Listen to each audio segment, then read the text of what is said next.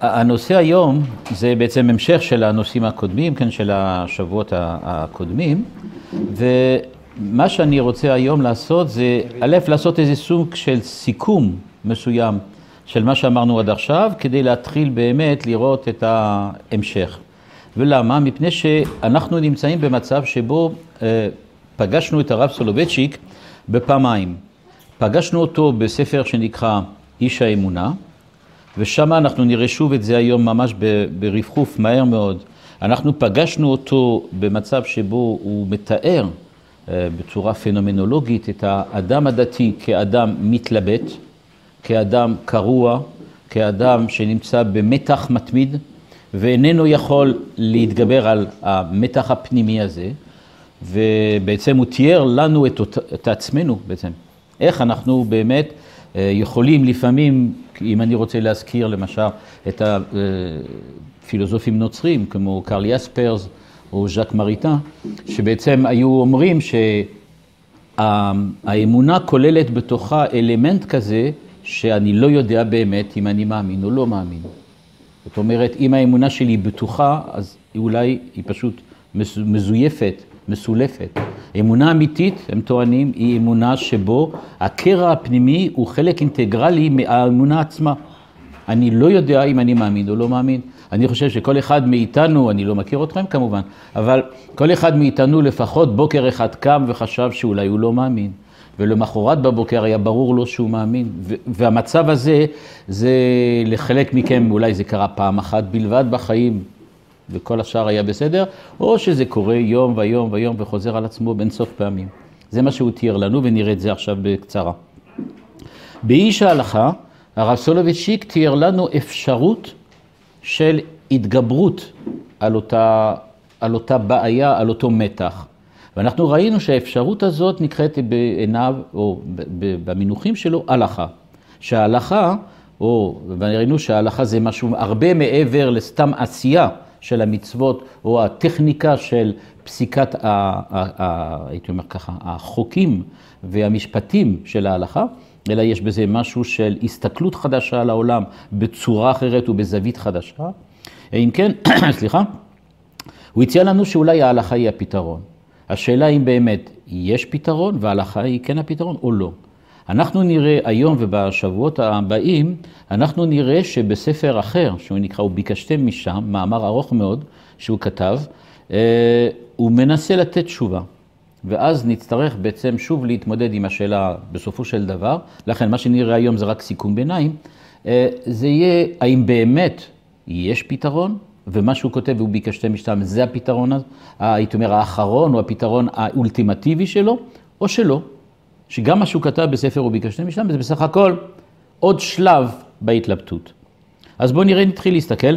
אני מתחיל עם הדף שנקרא, האם המתח הדיאלקטי נעלם בהלכה. ונראה עכשיו, שוב, איזה סיכום קצר. דיאלקטי? דיאלקטי, כן, הדיאלקטיקה, כן. המתח הדיאלקטי, מתח שבא, נובע מכך שיש דיאלקטיקה, זאת אומרת שני צדדים שאני מעלה אותם וששניהם בעצם לגיטימיים באותה מידה, ולכן, ונוגדים אחד את השני באופן מסוים, ולכן אין לי פתרון, אני נמצא פה במצב של מתח. אז בואו נראה מה הוא אמר באיש האמונה, אחר כך נראה איש ההלכה, ונתחיל לראות אחר כך את ביקשתם משם, שבו אנחנו נראה בעצם את ה... הצד השלישי, את האפשרות השלישית. אה, בואו נתחיל עם, מהשורה הראשונה, והוא אומר כך, מאיש האמונה הנמצא בתנועה מתמדת בין כותב ההדר הטבעי, דיברנו על כך שיש פה איש ההדר, איש הטבע, איש המכיר את העולם. אם כן, הוא אומר, האיש האמונה נמצא בתנועה מתמדת בין מצד אחד הרצון שלו להבין, להכיר את העולם בכלים מדעיים, ובין כותב הענווה, מפני שהוא מקבל את הקדוש ברוך הוא, בעלת הברית, נמנעת אפשרות לשקוע כולו בתחושת הברית הישירה של הנוכחות הגואלת. כאן אומר לנו חד משמעי הרב סולובייצ'יק, אין לנו שום אפשרות להיות בטוחים, להיות שוקעים, מה שהוא אומר, בתחושת ברית ישירה. גם כשאני נמצא במצב שבו אני מרגיש, אני יודע, אני מכיר את המציאות של הקדוש ברוך הוא ואת הנוכחות של הקדוש ברוך הוא ואת זה שאני פרטנר של הקדוש ברוך הוא בברית מסוימת בינו ובין הבריאה, עדיין אני נמצא במצב שבו יש פה איזו התלבטות. ולכן הוא אומר, אין אפשרות כזאת. זאת אומרת שבאיש האמונה, בקטע הראשון, אנחנו רואים במפורש, הדיאלקטיקה הזאת בין מצד אחד ללכת לעולם, להתפרס לתוך העולם, או לחפש את הקדוש ברוך הוא בצורה פנימית, לא בא לידי פתרון. אנחנו נמצאים במתח כל הזמן. אז הוא אומר שאי אפשר לאחות אי אפשר את הקרע. נכון, אי אפשר. אבל אתה אמרת קודם נכון. שמציע לכן- מציע פתרון. נכון, בוא נראה, ולכן אני, השאלה תהיה האם באמת זה פתרון. בוא נראה. בקטע השני גם כן, שוב באיש האמונה, ראינו את הקטע הזה ולמדנו אותו קודם, הדיאלקטיקה היהודית בניגוד להגליאנית לעולם אינה ניתנת ליישוב ולאיחוי. חד משמעי, אנחנו לא נוכל לצאת לעולם מהמתח הפנימי הזה. אף אחד מאיתנו איננו יכול להגיד שהוא מאמין. הוא רק יכול להגיד שכרגע הוא מאמין. מפני שעוד חמש דקות הכל יכול להתהפך. הכל יכול להתהפך. לכן הוא אומר, לא יכול. והיא מתקיימת ועומדת. זה המצב. זה המצב שלנו, ככה הוא טוען באיש האמונה. אנחנו נמצאים במצב כזה, ואין מה לעשות. וזה לא דבר שלילי, זה פשוט המציאות. המציאות היא שהתורה ניתנה לאדם שאיננו יכול לצאת מהמתח שבו הוא נמצא. הוא פשוט לא יודע אם הוא מקבל או לא מקבל, אם הוא בברית או לא בברית. זה המצב. והוא אומר את זה בשורה 6 שוב, זה קשור דווקא לדיאלקטיקה שהוא מציג בין קוטב ההדר וקוטב הענווה? מפני שהוא סובר שמה שמושך את האדם לא לקבל לפעמים את הברית, זה הרצון שלו להיות איש ההדר. זאת אומרת, להיות מי שכובש את העולם ולא מי שהוא נכבש על ידי כוח עליון. אני לא רוצה שהקדוש ברוך הוא יכתיב עליי, ואנחנו נראה זה שזה בדיוק הבעייתיות של ההלכה, יכתיב עליי ויכתיב ויכפה עליי את ההתנהגות שלי, אני רוצה ליצור בעצמי את ההתנהגות. אני רוצה להיות חופשי, והחופש שלי זה שליטה על העולם, זה איש ההדר. אני רוצה להצליח שם. התכוונתי מצד שזה לא הגדרה עצמית של המילה אמונה. זאת אומרת, זה לא משהו שהוא... זה, זה באמת משהו שהוא לא קבוע. אה, זה לא, לא, לא, זה, בדיוק השאלה, זה בדיוק השאלה. אצל הרב קוק למשל זה לא כך, זה לא התיאור שהרב קוק נותן. או אצל חב"ד זה בוודאי לא כך. זאת אומרת, יש פה הרבה אפשרויות, אבל זה, סליחה, זה מה שהוא מתאר. בואו נראה בשורה 6. אין האדם יכול בכלל למלא את שליחותו במלואה, בניגוד לכלל שבהלכה, שאומר שאדם צריך לעשות, חזקה של שליח שאינו עושה שליחותו בשלמות. זאת אומרת, הוא אומר, הוא אומר לנו כאן בצורה מאוד פשוטה, הקדוש ברוך הוא נתן לנו את התורה, אבל אנחנו לא מסוגלים למלות את תפקידנו. אנחנו מקבלים את התורה מהקדוש ברוך הוא, אבל ברגע שאנחנו מקבלים את התורה, אנחנו נמצאים כביכול בעלי ברית שלו, אבל ברגע שאנחנו בעלי ברית, אנחנו מסרבים להמשיך להיות בעלי ברית, ורוצים להיות אנשי הדר, אנשים שכובשים את העולם, אנשים שמחליטים בעצמם שהם אוטונומיים ולא הטרונומיים. אנחנו לא רוצים להיות תלויים ממשהו מבחוץ, אנחנו רוצים שהאמונה תהיה אוטונומית משלי, לא שהיא תבוא בכפייה. שורה שמונה, אנחנו רואים שאם כן באיש האמונה, המסר הוא מאוד פשוט, הייתי אומר, ומאוד ברור, אנחנו לא יוצאים מזה. הואיל והתפקיד הדיאלקטי הוטל על האדם על ידי האלוקים. כאן אנחנו רואים כיוון מחשבה מאוד מעניין. מי אמר שהקדוש ברוך הוא רוצה שאנחנו נהיה שקטים? זאת אומרת, הרבה, הרבה מאיתנו חושבים שיש ספקות ויש מתחים ויש דיאלקטיקות ויש משיכות. מושך אותנו ימין, מושך אותנו שמאל, והרבה מאיתנו ורבים, אם לא כולם, כולנו בעצם, חושבים שיש אה, סוג של אה, שקט שיבוא. ברגע שאנחנו נצטרך, נצליח, סליחה, להתגבר על כל המתח והדיאלקטיקה הזאת, אנחנו נגיע לסוג של שקט, מנוחה, שלווה. השאלה אם באמת השם, ככה, יצר מדינה כזאת. אולי אין, אין איפה לגור. מי אמר שאנחנו פה אצלנו, בבית? גם כן לא נוכל לשאוף לשפר את החיים שלנו, כי אין- אם בשקט נפשי גמור. נכון, אין שקט נפשי גמור, כי אולי באמת זה סתם חלום, סתם דמיון. משהו וירטואלי. אנחנו חושבים שאפשר לעשות כזה דבר, אבל הוא אומר לנו, הואיל והתפקיד הדיאלקטי הותם על ידי האלוקים, הרי האלוקים הוא הרוצה שאדם יתנונע בין קהילת האמונה ובין קהילת ההדר. בין קיום בעולם מול אלוקים ובין הכרה ישירה ואינטימית של האלוקים באמצעות הברית, ולכן האלוקים הוא שקבע שהגאולה השלמה של האדם אינה ניתנת להשגה. חד משמעי. נפרד של הברירה החופשית, אם כך. זאת אומרת, הבחירה החופשית שלי היא לא, אני, אני אגיד את זה בצורה אולי פרדוקסלית, אבל היא נכונה, לפי מה שאומר הרב סולובייצ'יק. הוא אומר, אנחנו אומרים שהבחירה החופשית זה אה, כלי, אמצעי, שיש לי כדי לבחור בין טוב לרע, ואחרי שאני בוחר את הטוב, אני כבר לא זקוק לבחירה החופשית. אם אני מגיע למצב שבו אני תמיד בוחר בטוב, אז אני לא זקוק לה. אומר הרב סולובייצ'יק, הקדוש ברוך הוא ברא אותך עם בחירה חופשית, זה כדי שתשתמש בה עד סוף ימיך. הווה אומר, גם בסוף ימיך אתה תהיה במצב כזה שתצטרך לבחור בין טוב לרע. אין שקט, פשוט אין שקט. אתה לא יכול להגיד, בחרתי בטוב, אני כבר לא צריך לבחור. אני כבר פטור מהצרה הזאת שכל פעם אומרים לי, אז נו, מה אתה אומר? אני לא רוצה לקחת אחריות. יש איזה סוג של שקט כזה שאנחנו לא רוצים אחריות בכלל. אנחנו רוצים שתגיד, שתגיד לי מה לעשות ואני אעשה אותו וזהו. אני מוכן לכל דבר. הוא אומר, זה לא יקרה. תמיד אתה תצטרך לבחור. ולכן הוא אומר, אין, אנחנו מדברים תמיד על גאולה שלמה ואנחנו מצפים שזה יהיה אה, משהו חדש ויפה ומסודר, ולא, אין כזה דבר. אתם בטח מכירים את ה... איך קוראים לזה? הרוזן ממונטה קריסטו, בטח כולם קראו את זה אי, אי פעם, לא את החלק השני שאף אחד לא קורא בדרך כלל, אבל החלק הראשון עד שהוא יוצא, מה... עד שהוא יוצא מהבית סוהר. ושם מתואר אה, מישהו שזוכר, יש כומר אחד שמלמד את אה, אדמונד דנטס, שהוא יהיה הרוזן ממונטה קריסטו, מלמד אותו איך להתנהג ואיך להצליח בחיים. וכשהוא נפגשו פעם הראשונה, זה היה במאורע מאוד מעניין, שאותו כומר ניסה לברוח מהבית סוהר, והוא חפר מתחת לתא שלו הרבה זמן, ולפי החישובים שלו הוא היה צריך לצאת החוצה ולברוח. לא כל כך רחוק, כי זה אי, אבל הוא היה צריך לברוח. אלא מה? שהוא טעה בכיוון, והוא יצא בתוך התא של אותו אדמונד דנטס שנמצא שם. אני חושב שמה שאומר לנו הרב סולובייצ'יק זה שאנחנו בדיוק כמו הכומר פריאה, כי זה שמו בספר.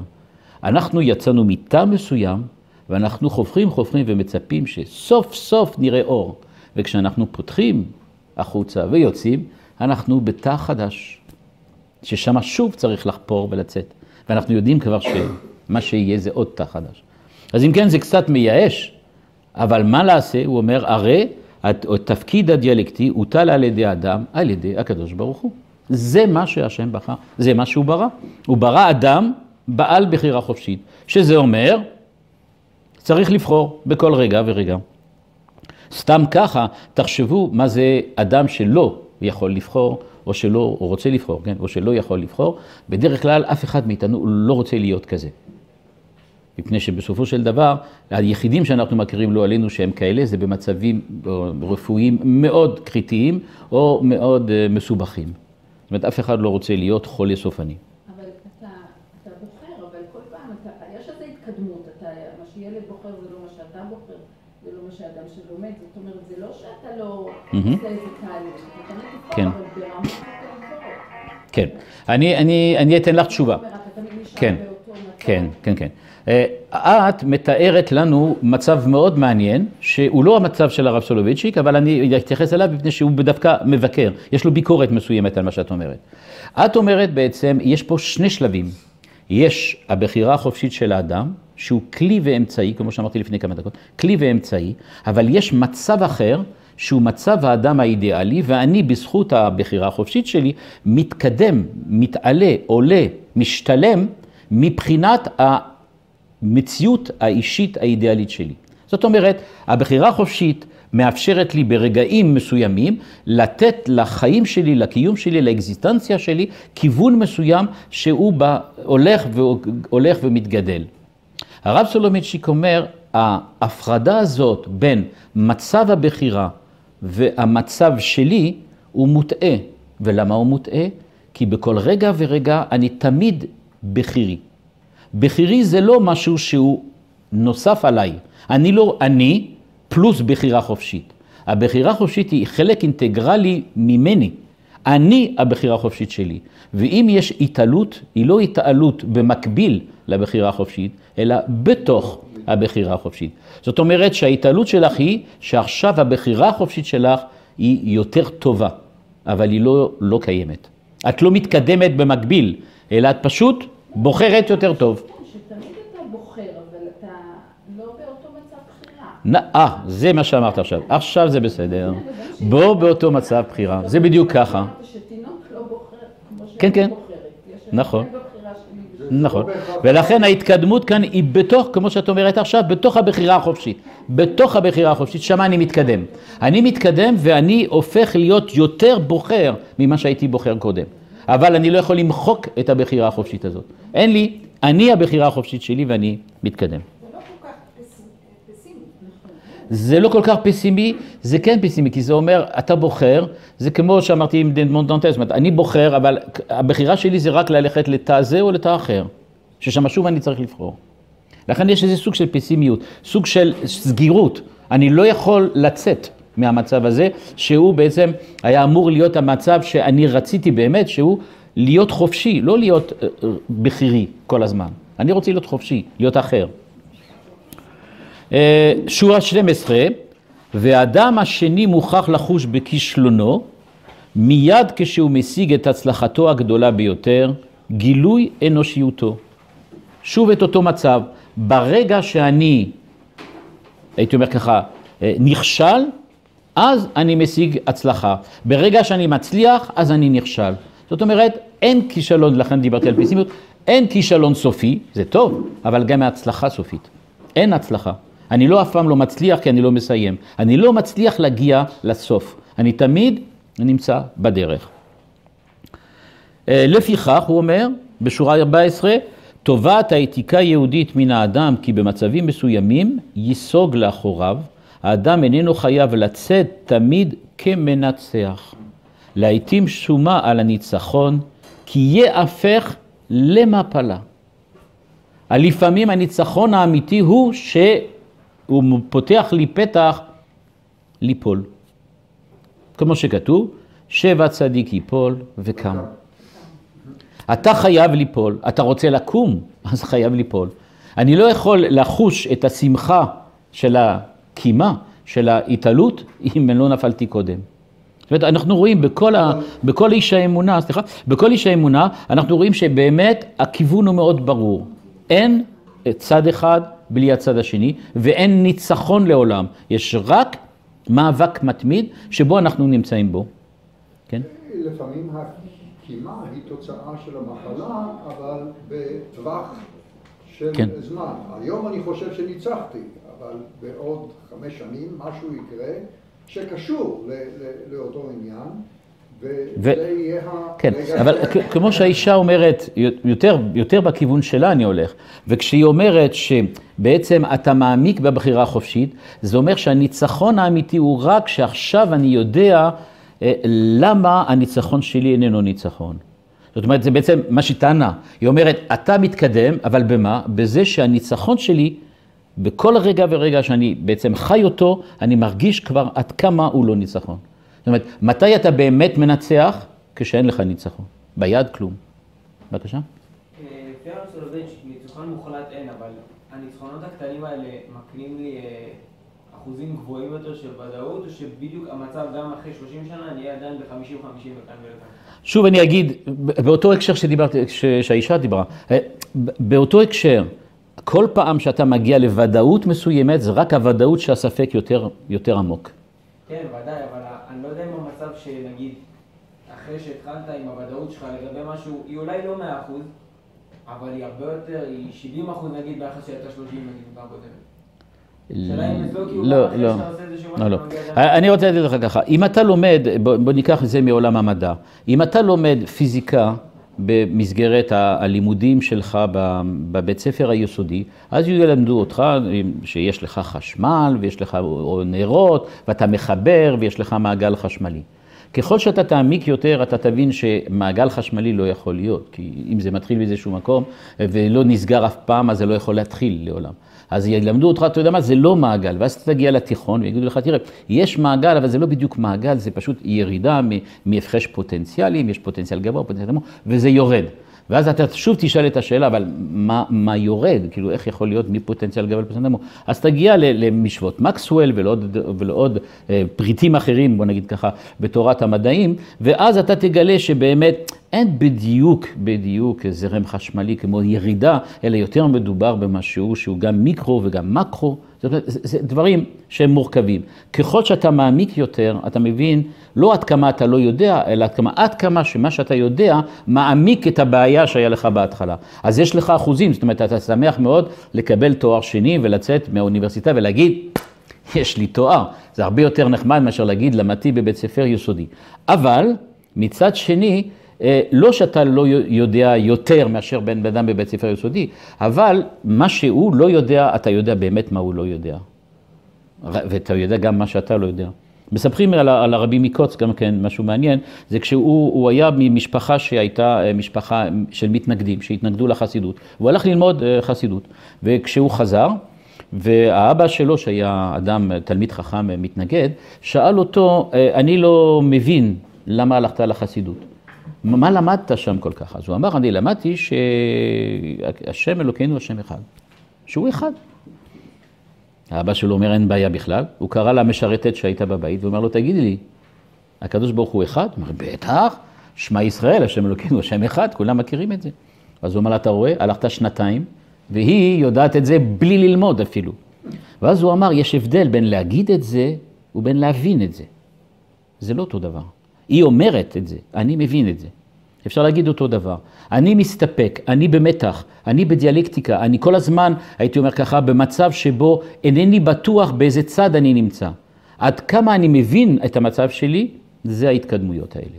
כל התקדמות וכל שלב מביא אותי לידי מצב שבו אני יותר ויותר מבין עד כמה אני נמצא בתוך הדבר הזה. מרלו פונטי, כמו שהזכרתי אותו פעם אחת, מרלו פונטי אומר, אתה צריך להתנדנד, אבל להרגיש טוב בתנועה הזאת. מה שהוא מתאר פה. הוא גם אומר את זה בדיוק פה למעלה, שהוא נמצא בתנועה מתמדת. אנחנו בתנועה, זה מה שטוב. כל הזמן הולכים וחוזרים. לא, הייתי אומר כך, אליבד הרב סולובייצ'יק, אדם שרוצה לצאת מהתנועה הזה לא מבין מי הוא. זה חבל, הוא מפספס את העיקר החיים שלו. כי עיקר החיים שלו זה להיות בתנועה. אם הוא חושב באמת שאפשר לשבת, אז אי אפשר.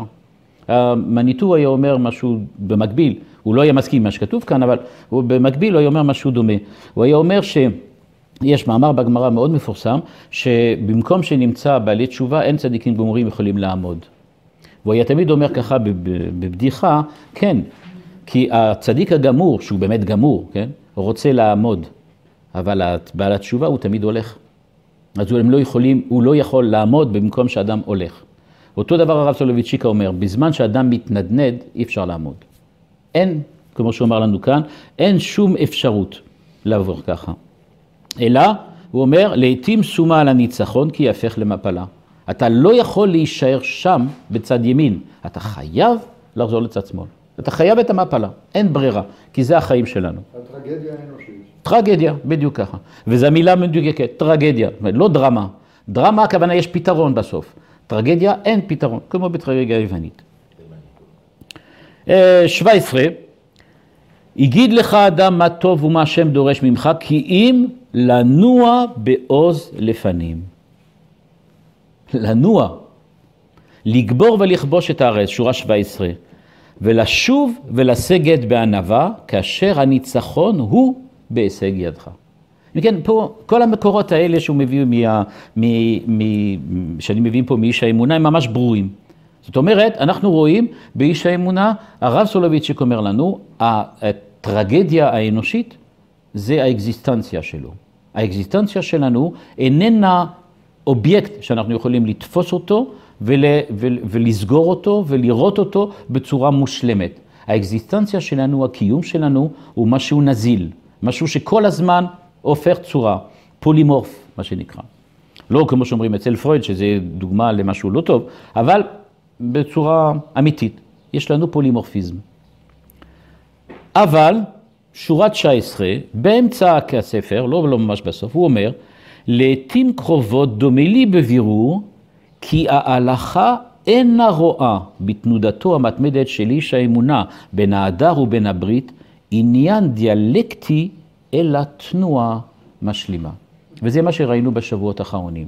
ההלכה היא לא משהו שבא לתת דחיפה לימין או לשמאל, אלא זה משהו משלים. מה זה משלים? זה מה שאנחנו נצטרך לברר. לפיכך, אין זה מתפקידו של איש הברית לעסוק ברצו ושוב הדיאלקטי, אלא הוא חייב לאחד את שתי הקהילות לקהילה אחת. וכאן רומז, פעם אחת לפחות, הרב סולובייצ'יק, שיש פתרון בהלכה.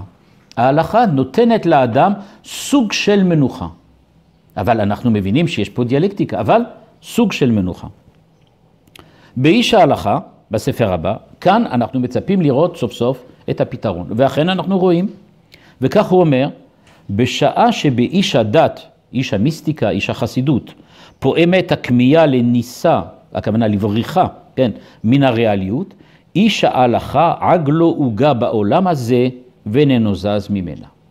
אנחנו מבינים, אם כן, שבשלב מסוים, האדם המיסטי רוצה לצאת מן העולם, דיברנו על זה הרבה, ומצד אחד איש ההלכה קשור.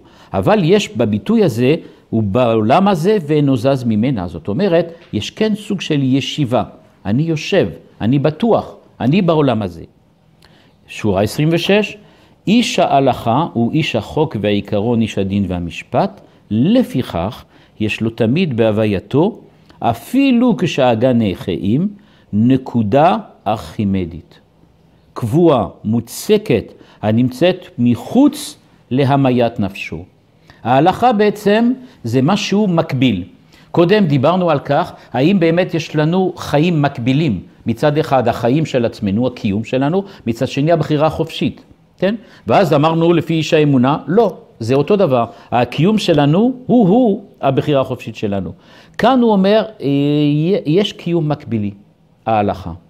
ההלכה הקיומית של האדם איננה בתוך הייתי אומר ככה, הנדנדה הזאת שעוברת משלב לשלב ממצב למצב, אלא היא סוג של נקודה שבו אתה עומד, שיש לך פתרון.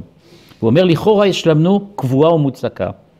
מחוץ להמיית נפשו, מעבר למרבולות החיים האפקטיביים, שממנה נובעת שלווה ומנוחה. אבל אנחנו לא מבינים איך. איך, איך עושים את זה? כאילו, מה קשור? בגלל שאני יודע שתפילים צריכים להיות שחורים וטלית צריך להיות לבן, אני... מה זה מוסיף לי בהמיית נפשי?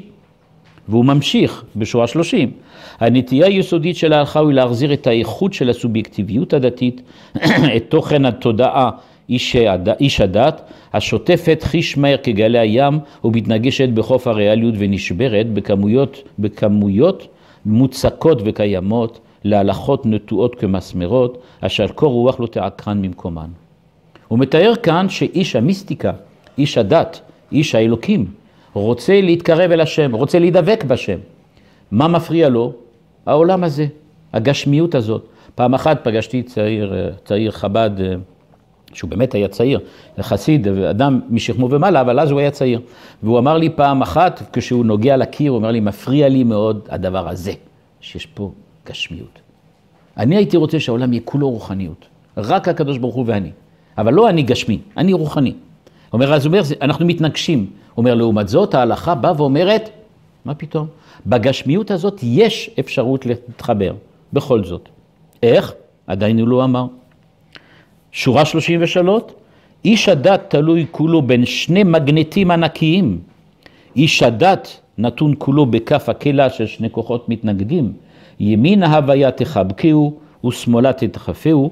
ברם איש ההלכה מצא את הכתוב השלישי, ההלכה, גם הוא סובל משניות זו ומקרה נפשי זה, אבל הוא מאחד את הקרעים על ידי מושג ההלכה והדין. אם כן, לכאורה מצאנו את הפתרון אצל הרב סולובייצ'יק, אנחנו יכולים עדיין אה, להרגיש לפעמים קרע, אבל זה מפני שאנחנו לא מספיקים להיות איש הלכה. ברגע שאנחנו נהיה איש הלכה, הוא אומר, אנחנו נאחד את הקרעים ונמצא שם את הפתרון.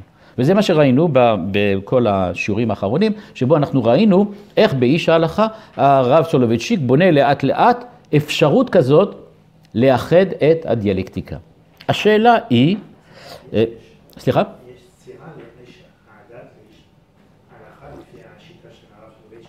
יש קשר שהאיש ההלכה, אבל הוא איש הלכה, מחובר ל- ל- ל- לעולם הזה, לעומת איש הדת שהוא יותר פונה לרוחניות הטהורה. השאלה היא, ש... מדבר פה על הפילוסופיה של ההלכה או על ההלכה אמרנו שההלכה זה שני דברים, שמצד אחד העשייה ההלכתית, זאת אומרת קיום המצוות, ומצד שני לימוד התורה, שהוא בעצם לימוד ההלכה, כן, לימוד הכללים והפילוסופיה של ההלכה. את שניהם הוא אומר. השאלה היא איך אנחנו מאחדים את זה, זאת אומרת, מה הוא מתכוון כשהוא אומר את זה. בגלל זה, במקביל, זה פה אצל, אצל החוקרים יש הרבה ויכוחים, האם במקביל, האם ביחד, זאת אומרת, האם במקביל, האם לפני, האם אחרי, הוא כתב ביקשתם משם, המאמר הארוך הזה, לאיש ההלכה. האם, כי באמת הם מקבילים מבחינה זו שהם עוסקים באותו נושא, אבל לא באותה צורה. מה הנושא של ביקשתם משם? הנושא של הספר ביקשתם משם, שנראה כמה חלקים ממנו בשיעורים הבאים גם, כי זה בעצם הפתרון של הרב סולובייצ'יק, לכאורה, לכאורה, אה, העיסוק של הרב סולובייצ'יק הוא בדבקות. כי הרי השאלה המרכזית פה הייתה, אני רוצה לאחד בין איש המדע ואיש הדת. איש המדע שעוסק בעולם ורוצה להבין ולהכיר, ואיש הדת שמנסה לברוח מן העולם ולהכיר את הקדוש ברוך הוא ישירות. אנחנו, יש לנו את שתי הנטיות האלו בנו. אנחנו מצד אחד רוצים את הקדוש ברוך הוא, מצד שני אוהבים גם את העולם הזה מהרבה מאוד סיבות טובות. אז אם כן, איך אנחנו מאחדים את הדברים האלה? זה באמת, הוא אומר לנו, ההלכה. אבל איך? איך ההלכה? הוא הסביר לנו יפה מאוד באיש ההלכה עד כמה להיות הלכתי זה להיות מדעי. הוא הסביר לנו יפה, יש פה חוקים, יש פה מושגים, על ידי המושגים והחוקים האלה, כמו המדען, אני יכול לפרש את העולם, לראות את העולם בצורה שונה. הפיזיקאי שמצא, אה, נגיד, המצאה מסוימת בפיזיקה או בכימיה או במה שלא יהיה, מסתכל על העולם בצורה שונה עכשיו. הוא רואה תופעות חדשות שאף אחד לא ראה אותן קודם. הוא רואה הקשרים מיוחדים שאף אחד לא חשב שהם בכלל ניתנים להשגה. אז אם כן, השאלה היא, זה האיש המדע, אבל איך הדבקות של איש הדת יכולה להתקיים אצל איש ההלכה? איך אדם שכל הזמן עסוק בלדעת האם אביי חולק על רבה או לא חולק על רבה, ומה ההבדלים ביניהם, ואיך לקיים מצוות לולב, עם כמה מספר, מה מספר ההדסים ומה מספר הערבות, הוא יכול להגיע לידי דבקות. זה מה שהוא ינסה להסביר לנו בביקשתם משם. איך אנחנו יכולים להגיע לדבקות הלכתית, זאת אומרת, איך אנחנו יכולים בעצם לאחד מצד אחד המדעיות של ההלכה, מצד שני השאיפה, הייתי אומר ככה, האישית, פנימית, של איש הדת שרוצה להתקרב ולהידבק בשם, בתוך ההלכה. איך אני מחבר את שניהם שם? זה מה שהוא מנסה להסביר בספר, וכמובן שנצטרך להתמודד עם השאלה אם הוא הצליח. זאת אומרת, האם באמת הוא נתן לנו פתרון. אה? סליחה? לאיזה פסוק הוא רומז ב- ב- בכותרת של המאמר? אה, הוא ביקשתם שם, זה נגיע לזה, נגיע לזה, למה הוא רומז, זה נראה את זה בהמשך. מה, מה הוא רומז, כי זה קשור למה שאני רוצה להגיד אחר כך. אה, מה בעצם ה- הנושא שלו? אז אם כן, הנושא שלו הוא כזה, פה זה, אני עובר לדף השני. הדף השני זה את שמות הפרקים, שמות הפרקים של הספר. וכאן זה מעניין מפני שהשמות האלה זה הוא נתן אותם, ואם אתם מסתכלים פה, אתם רואים שיש מילה שחוזרת עשר פעמים בקור. לב. לב הורג, לב נזב, לב נפטר, לב כוסף וזה. בעצם, הוא מדבר וביקשתם משם, שזה פסוק באמת שמדבר על ביקשתם משם את הקדוש ברוך הוא ותמצא אותו, אוקיי? בלבבך ובנפשך, כך אומר, וביקשתם משם. אבל רואים שכל הספר כולו בנוי הלב. זה אומר לנו שני דברים. דבר ראשון, מדובר כאן לא בתיאור פילוסופי, תיאולוגי. הרב סולובייצ'יק איננו מעוניין פה להביא לנו ולפנינו אה, הרצאה פילוסופית שבו הוא יסביר, יוכיח עם ראיות קשור, ככה, כבדות מבחינה פילוסופית או מבחינה לוגית, מה צודק ומה לא צודק. הוא מדבר בצורה פנומנולוגית. הוא מסתכל מהו המצב של האדם הדתי, האדם שרוצה להתקרב אל השם, ואיך הוא אמור לחיות. מה שחשוב פה זה הלב שלו, הוא לא כל כך השכל. לא רוצה, הוא אומר, אני לא רוצה לתאר לך או להביא אותך משהו תיאורטי, אלא משהו מעשי. הרב סולובייצ'יק רוצה להביא לנו פתרון שאפשר לחיות איתו, לא פתרון שאפשר ללמוד אותו ולהכניס חזרה את הספר בתוך הספרייה. כי הרי בכל הפילוסופיות, בסופו של דבר שאנחנו לומדים, יש איזה, הייתי אומר ככה, בעיה לא קטנה, והיא שאף אחד לא יישם אותה. כל הפילוסופיות האלה שאנחנו קוראים, לא משנה ממי הם, הרי אף אחד לא יישם אותם, אפילו לא מי שכתב אותם. הרי כולנו יודעים שרוסו שדיבר על החינוך, למשל ז'אן ז'אק רוסו, שדיבר על החינוך ודיבר על היופי ועל החופש האנושי, הוליד פחות או יותר איזה עשרה ילדים שהוא לא שמר אף אחד מהם, ונתן כולם לאימוץ ולבתי יתומים, שהוא לא רצה בכלל לטפל בהם.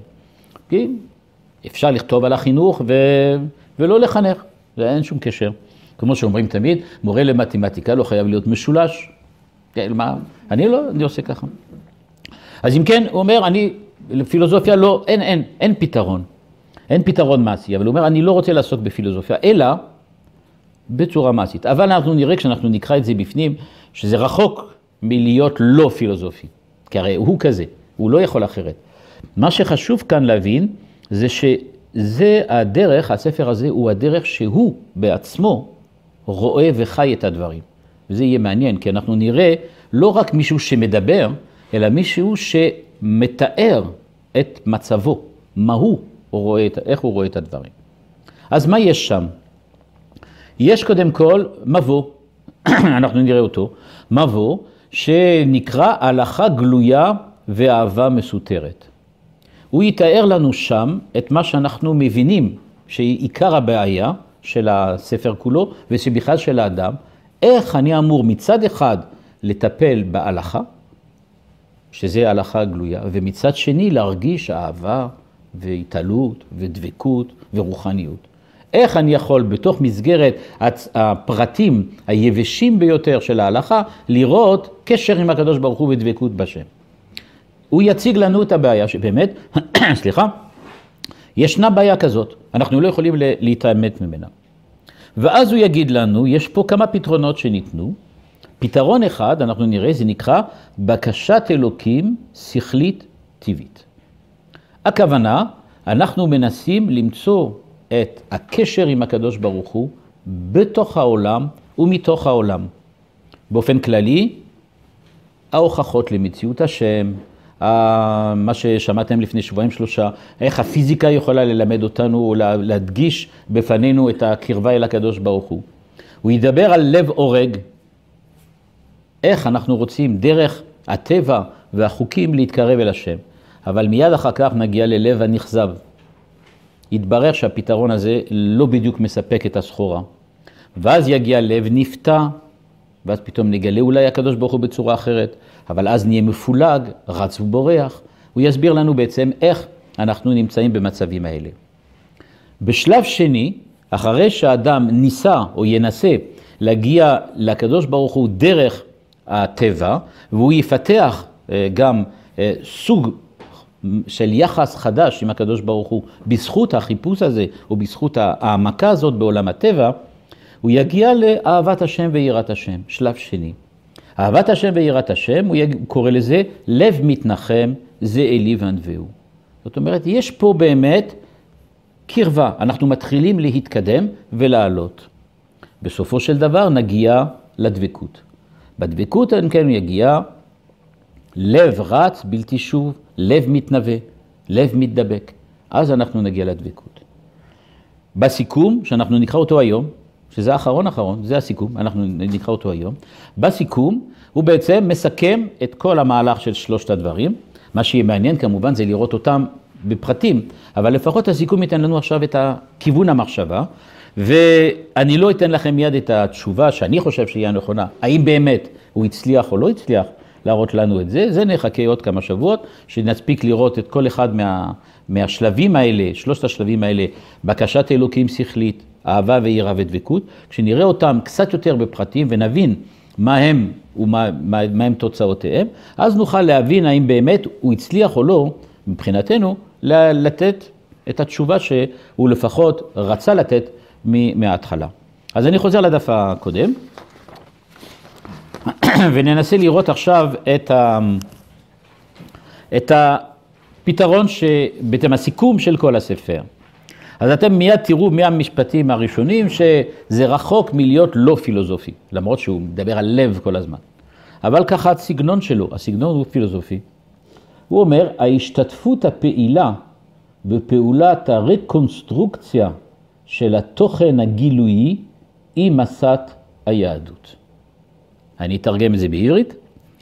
הוא בעצם מתכוון להגיד כך, אנחנו רוצים שהתגלות השם לא תהיה אך ורק פעולה מצידו של הקדוש ברוך הוא ממעלה למטה, אנחנו רוצים גם, אנחנו ממטה למעלה, להיות שותפים באותו מהלך של התגלות. עכשיו אני קורא, אני חושב שזה קל, זה יותר קל, השתתפות פעילה, גם אנחנו רוצים להיות, בפעולת הרקונסטרוקציה, מה זאת אומרת? לבנות מחדש את התוכן הגילויי שבא מלמעלה, זו בדיוק המטרה של היהדות. אנחנו, היהדות באה ואומרת, הקדוש ברוך הוא מתגלה, אבל זה לא תנועה חד צדדית. יש כאן תנועה אחרת, תנועה מבא מצד האדם, ומטרתה להפוך את התוכן של הירידה הזאת של הקדוש ברוך הוא אלינו למשהו שאנחנו שותפים בו ושותפים לו, ולכן אנחנו בונים אותו בצורה אחרת. כאן מתגלה מה שראינו כבר באיש ההלכה, שהפוסק ההלכה, או איש שמתעסק בהלכה, איננו רק מישהו שקולט מה השם אומר, אלא הוא יצירתי, הוא משתתף ביצירתיות האלוקית. הקדוש ברוך הוא איננו רק מי שמתגלה, הבורא והיוצר, אלא הוא הבורא ולכן גם אנחנו בורים. הוא היוצר ולכן אנחנו יוצרים. ההלכה מאפשרת לנו להיות יוצרים איתו. הוא לא מתגלה, זאת אומרת, הוא לא מגלה לנו סופית את רצונו, עד שאנחנו משתתפים באותה יצירה ובונים את מה שהוא מגלה. כביכול הקדוש ברוך הוא שולח רמזים, ואנחנו מהרמזים האלה בונים את הרצון שלו. הרצון שלו לא מסתיים בכך שהוא אומר, אני רוצה, והוא קובע לנו מה הוא רוצה, אלא הוא אומר, אני מציע, ואנחנו אומרים מה הוא רוצה. אנחנו בונים מה שקורה רקונסטרוקציה. אנחנו משתתפים. כן. הביטוי רקונסטרוקציה זה מפני שהיה? ארץ, מבחינת... הרס. ארס, לא, לא. זה לא מפני שהיה ארץ, אלא מפני שכמו שאומר דרידה. זאת אומרת, אתה חייב פה להיכנס למצב כזה, שאתה לא יכול לקחת את מה שאתה מקבל כנתון. אתה תמיד צריך לתת לו את הפרשנות ואת הגבולות שלך. אין שום דבר שנתון עד שאתה לא רקונסטרוקציה בונה אותו מחדש. גם אם הוא בנוי, אבל הוא בנוי על דעת של מישהו אחר. ומי שבונה את זה בדעת של מישהו אחר, זה לא הדעת שלי, ולכן מבחינתי זה סוג של כאוס. אני מסדר מחדש מה שכבר היה מסודר, אבל לא מסודר בדרכי, בדרכו של מישהו אחר. הקדוש ברוך הוא כביכול בא ואומר לנו, הנה התורה, ואנחנו אומרים לו, עצור, אנחנו רוצים תורה אחרת. זאת שאנחנו נבנה אותה איתך. אתה מציע משהו, אנחנו מציעים גם משהו אחר. סליחה? אחרי שחיבת כלים, אחרי הצמצום, בן אדם צריך לראות קונספקציונלי לקדוש ברוך הוא. יש את התהליך הזה גם בקבלה, זה נכון, הרקונסטרוקציה. אבל על בסיס של מה שכבר היה, כן? על בסיס מה שניצוצות והאור וכולי. אז אתה אה, אה, מדבר פה על תהליך אישי. כל אחד עם התהליך שלו, כל בהחלט, בהחלט. נכון. וכל אחד מאיתנו בעצם לומד את ההלכה ומיישם את ההלכה, זאת אומרת שכל אחד מאיתנו יש לו חלק בתהליך הזה. איך זה מתפרש בהיבט הקולקטיבי? בהיבט הקולקטיבי, בפסיקת ההלכה שהיא הולך לפי רוב ולא לפי מה שכל אחד אומר. בסופו של דבר, גם אם אני מגיע לחידושים הלכתיים, אני לא יכול לפסוק הלכה לבד. אני צריך בעצם להיות לפי רוב, זאת אומרת, האם באמת זה מתקבל בעם ישראל או לא. יש הרבה דעות בעם ישראל, אבל לא כולם התקבלו. חלק לא התקבלו, למה? הן דעות מיעוט. זה לא אומר שהן לא נכונות או לגיטימיות, אבל זה לא, מה ש... אז זה בהיבט הקולקטיבי. יש פה סוג של כפייה בהיבט הקולקטיבי, גם את זה נראה, למרות שאי אפשר לא. הרב סולובייצ'יק, לא יוצא מפה שאם אני ביררתי לעצמי איזושהי הלכה, אני בעצם מחויב ללכת לפיה, לפי איך שאני ביררתי אותה. ברור. גם אם הרוב אומר, אה, כן. קבע הלכה שהיא אחרת, אבל... נכון. אני הגעתי למסקנה אחרת. זה היה, זה היה בזמנו, זה- ולכן באמת אומרים למשל שבעיר של רבי יוסי הגלילי אנשים אכלו אה, עוף בחלב. מפני שהוא הגיע למסקנה שמבחינת ההלכה, מה שנאמר בשר בחלב זה רק לגבי בהמה ולא לגבי עוף, לכן הוא אמר, ש... ולכן פסקו הלכה. והגמרא באמת שואלת, אז מה קורה עם הבן שלו? הרי הבן שלו, גם הוא בעצם אה, רצה לעשות את זה, אבל אומרים לו לא. האבא שלך היה בזמנו, ואז הוא היה דעה מול דעות. הוא היה חייב ללכת לפי דעתו, ואנחנו פסקנו הלכה אחרת. ברגע שאתה נולדת, אתה בא אחרי הוויכוח בינינו. אתה הולך לפי הרוב. אתה לא יכול. אז כמה יש לנו יד חופשית בלפרשן באופן מעשי את המצווה? אני באופן, עוד פעם אני אומר, לגבי כלליות זה רק לפי ההלכה של רוב. אבל שימו לב שגם היום יש דעות שונות בין רבנים בהרבה מאוד נושאים. האם כל רב עכשיו משנה את דעתו מפני שחולקים עליו? בדרך כלל לא. אני מדברת על האדם הפרטי. אני מדבר על רב, זאת אומרת מישהו שבאמת יש לו את הסמכות ההלכתית לפסוק.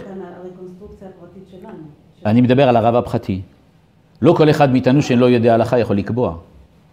אז זאת אומרת, אני לא איש הלכה, אני לא יכול לקבוע. זאת אומרת, אני לא יכול לקבוע, כי אין לי את הכלים הזה, את הכלים האלה ואת, ואת הפרשנות המספיקה בשביל זה. אבל מישהו שהוא באמת איש הלכה, ולמד והכול, אז הוא יש לו באמת סמכות לעצמו גם, ויכול, ולא רק יכול להיות, אלא בדרך כלל הוא פוסק לעצמו, והוא עושה את מה שהוא חושב. אבל יש רוב, ברגע שיש מחלוקות, פוסקים. אז היד החופשית היא בעצם ועשה לך רב. אתה בוחר לך את מה שיותר מתאים לפרשנות שלך. טוב, זה כבר, זה נושא אחר, איך בוחרים רב. לא, לא רוצה להיכנס לזה בגלל הקונוטציות הפוליטיות שיש בנושא הזה כאן. ועכשיו יש בחירות או שלושה חודשים. הנה, אם כן. אה, מה הוא אומר שורה חמש?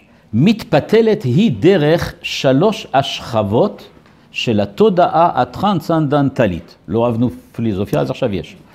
עכשיו שימו לב, מה הם שלוש השכבות? מה שראינו קודם, בקשת אלוקים טבעית, אהבה ויראה ודבקות. זה מה שהוא מדבר כאן. הוא אומר בעצם בסיכום, באמת זה הולך בדרך שלוש שכבות של התודעה הטרנסצנדנטלית. את זה אנחנו נראה מה הוא מתכוון, זה קשור לפנומנולוגיה, לאקזיסטנציאליזם. בואו נראה אחר כך מה, מה הכוונה בתודעה טרנסצנדנטלית. הייתי אומר ככה בצורה מאוד קצרה, התודעה של האדם הרוצה להגיע לטרנסצנדנטיות, לקדוש ברוך הוא, לדבקות במישהו שהוא מעבר לגבולות. שורה חמש בסוף, הכל מתחיל מביטחון פחד, מתגלגלת אותה תודעה, היא באהבה ויראה, ומשם ואילך מעפילה היא לאהבת חשק דבקות. מה הוא בעצם מתאר? הוא אומר לנו, וכשנראה את זה, נראה את זה כמובן יותר בפרטים, אנחנו מתחילים מצד אחד מביטחון, מצד אחד ופחד מצד שני. הבקשת האלוקים השכלית הטבעית, כל החלק הראשון, מביא את האדם לידי מתח פנימי בין שני מושגים מאוד חשובים. מצד אחד, אני חי את נוכחות השם כמתגלה אליי, זאת אומרת שבא מלמעלה, ולכן אם הקדוש ברוך הוא מתגלה אליי, אז אני בפחד, ביראה. אני משהו בעצם מול משהו שבעצם עובר אותי, נמצא מעליי. אני נמצא בצורה שבו הקדוש ברוך הוא לא נמצא איתי, אלא נמצא מעבר לי.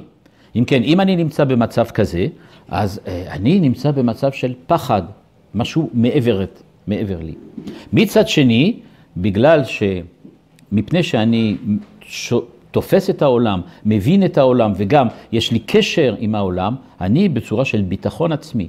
אני מפתח, אם כן, את העצמאות שלי, את היזמות שלי ואת העצמאיות שיש בי.